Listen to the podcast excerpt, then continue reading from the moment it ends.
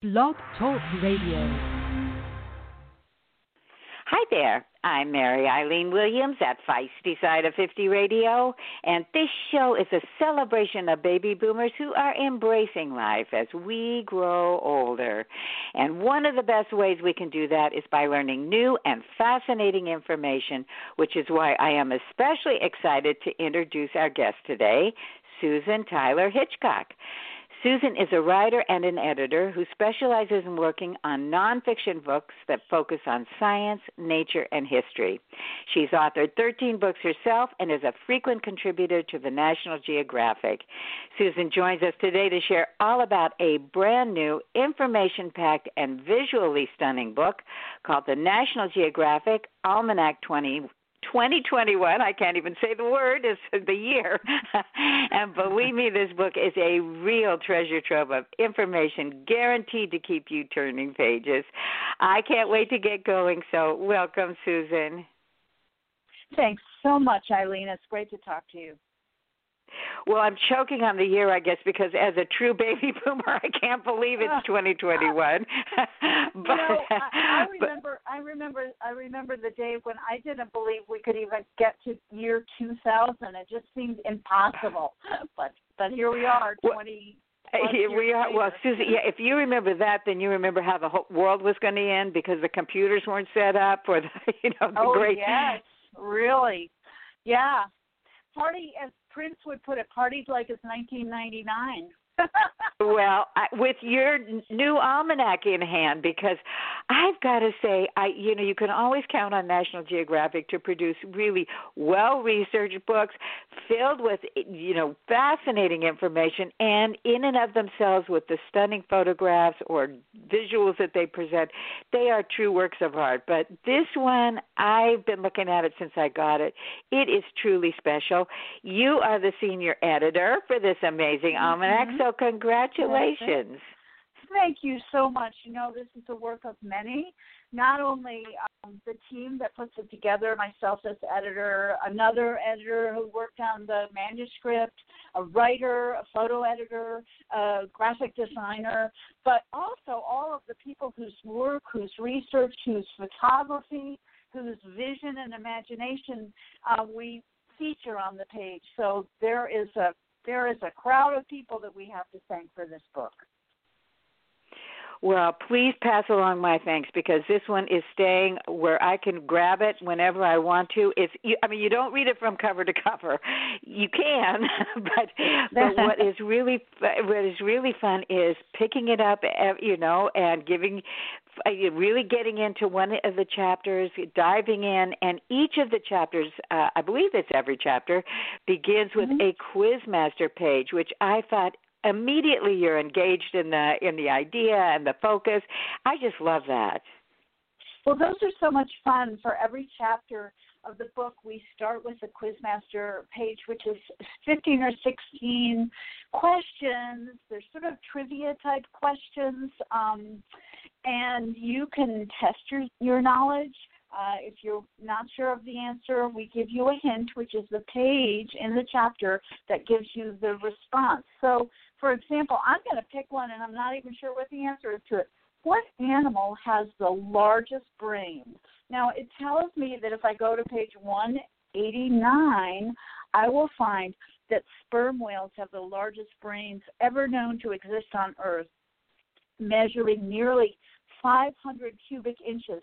A human brain is about 80 cubic inches. That's oh my gosh.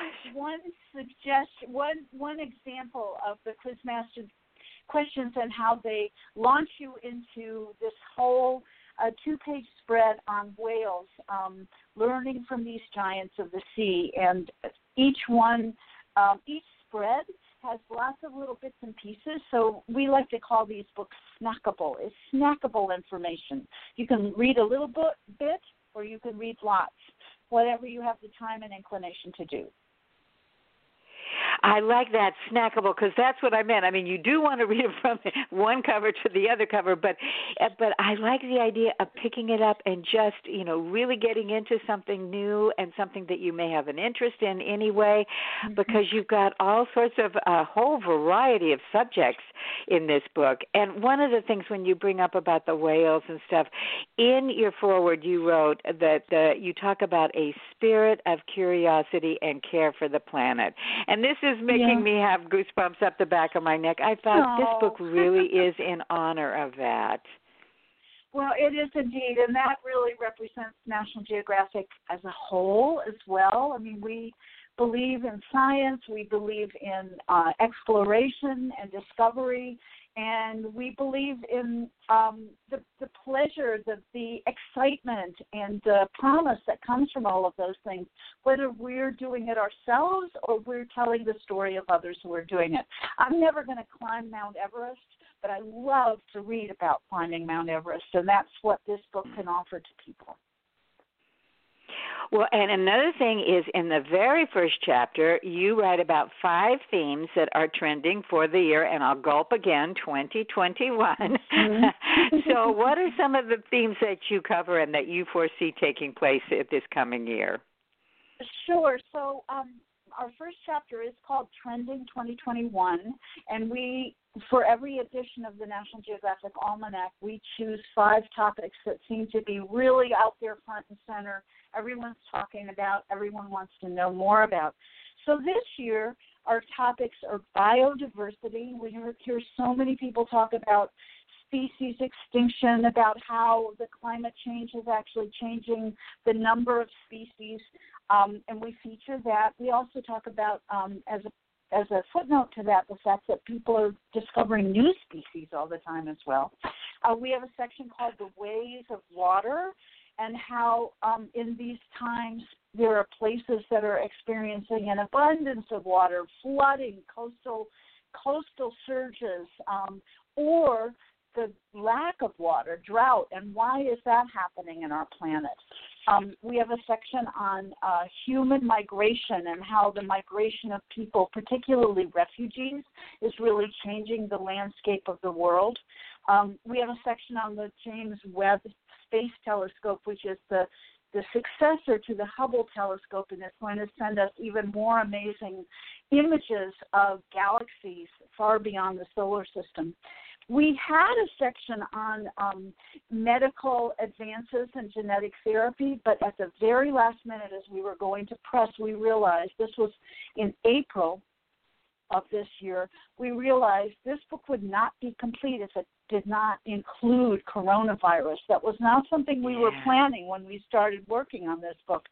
So we pulled it out, uh, pulled it back from the printer, and created four pages um, on the coronavirus um, facing the challenge of how do you write in April 2020 uh, pages about the coronavirus that are going to matter to people in September 2020, or for that matter, in April 2021.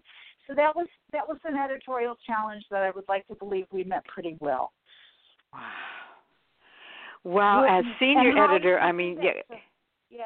So what the way we I'm sorry. Go ahead. Was not only yeah, not only do we have the, the familiar picture that everyone has seen over and over now, the little the ball with little red speck, uh, speckles on it, but also we found a scanning electron microscope of the, the viral particles themselves, and this image actually turns what is a fraction of a human hair in width to about an inch in width, so you can really see what it looks like. Um, and then for the second two pages, we place viruses in among other disease vectors so that you understand a little bit better what's the difference between a virus and a bacterial infection or a fungal invasion um, or a parasite. Uh, all of these are different ways that our bodies, things that our bodies have to deal with as disease, and viruses are just one of them. Oh my gosh, Susan! I mean, this, like I say, this book is packed with all these types of information. And you, being the senior editor, obviously you have to be aware of all these various aspects of information.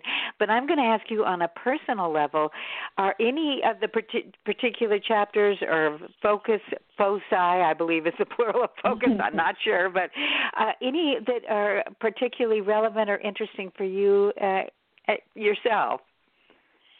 Yeah, you know, I guess my favorite chapter of all of them is the one that we call the science of us.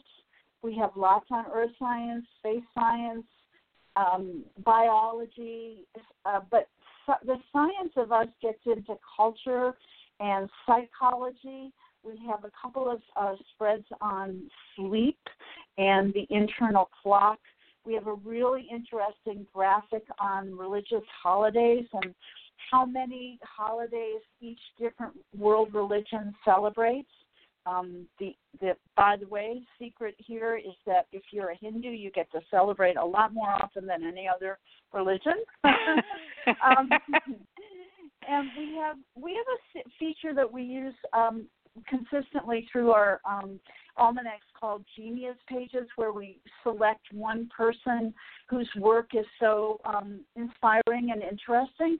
And in the Science of Us this year, the the, the genius is a, a man named Wade Davis, whom I greatly respect and honor. He's an anthropologist who uh, lives now in uh, Canada. He's native Canadian but was in the United States for a long time. And his message is that there is no such thing as a primitive society, that the people who live, for example, in the Amazonian rainforest are as evolved uh, intellectually as we are, we Americans are, but they just have different specialties. They have different knowledge bases than we do. We're all wise and and intelligent human beings. I love his message. Um, and we so we feature him and tell a little bit about his work. Well, Susan, I not only love his message, I love your message as well. this has been so wonderful. Thank you so much for taking the time to speak with us. And before we go, do you have any final thoughts you'd like to leave with our listeners about keeping their own spirit of curiosity alive? Yes. Well, I, you know, I will say because of the theme of this show, Eileen, I'm really happy to see when I read Amazon reader reviews of the Almanac how many grandparents are choosing to give this book to their grandchildren. It's a wonderful way to move into the world of knowledge, um, and that makes me happy that so many people are doing that. Wow. Well, what a great idea. And Susan, I can't uh, tell you how grateful I am that you chose to spend some time with us and share not only your expertise, but your love for the planet and all the information that our readers are going to, or our listeners are going to find in National Geographic Almanac 2021. Well, thank you for inviting me. It's been a pleasure to talk to you. Well, and please, for you out there, I really I think Susan's idea is a great one. Get two copies at least, one for yourself and one to pass on to your grandchildren. Maybe a one for each one of your grandchildren. Also, I eh, 2021 actually is just around the corner, and that means the holidays are too. So stock up now uh, and get the, those holiday gifts ready for those grandchildren. And until next time, this is Mary Eileen Williams at Feisty Side of 50 Radio. Selma, catch you later. Bye bye.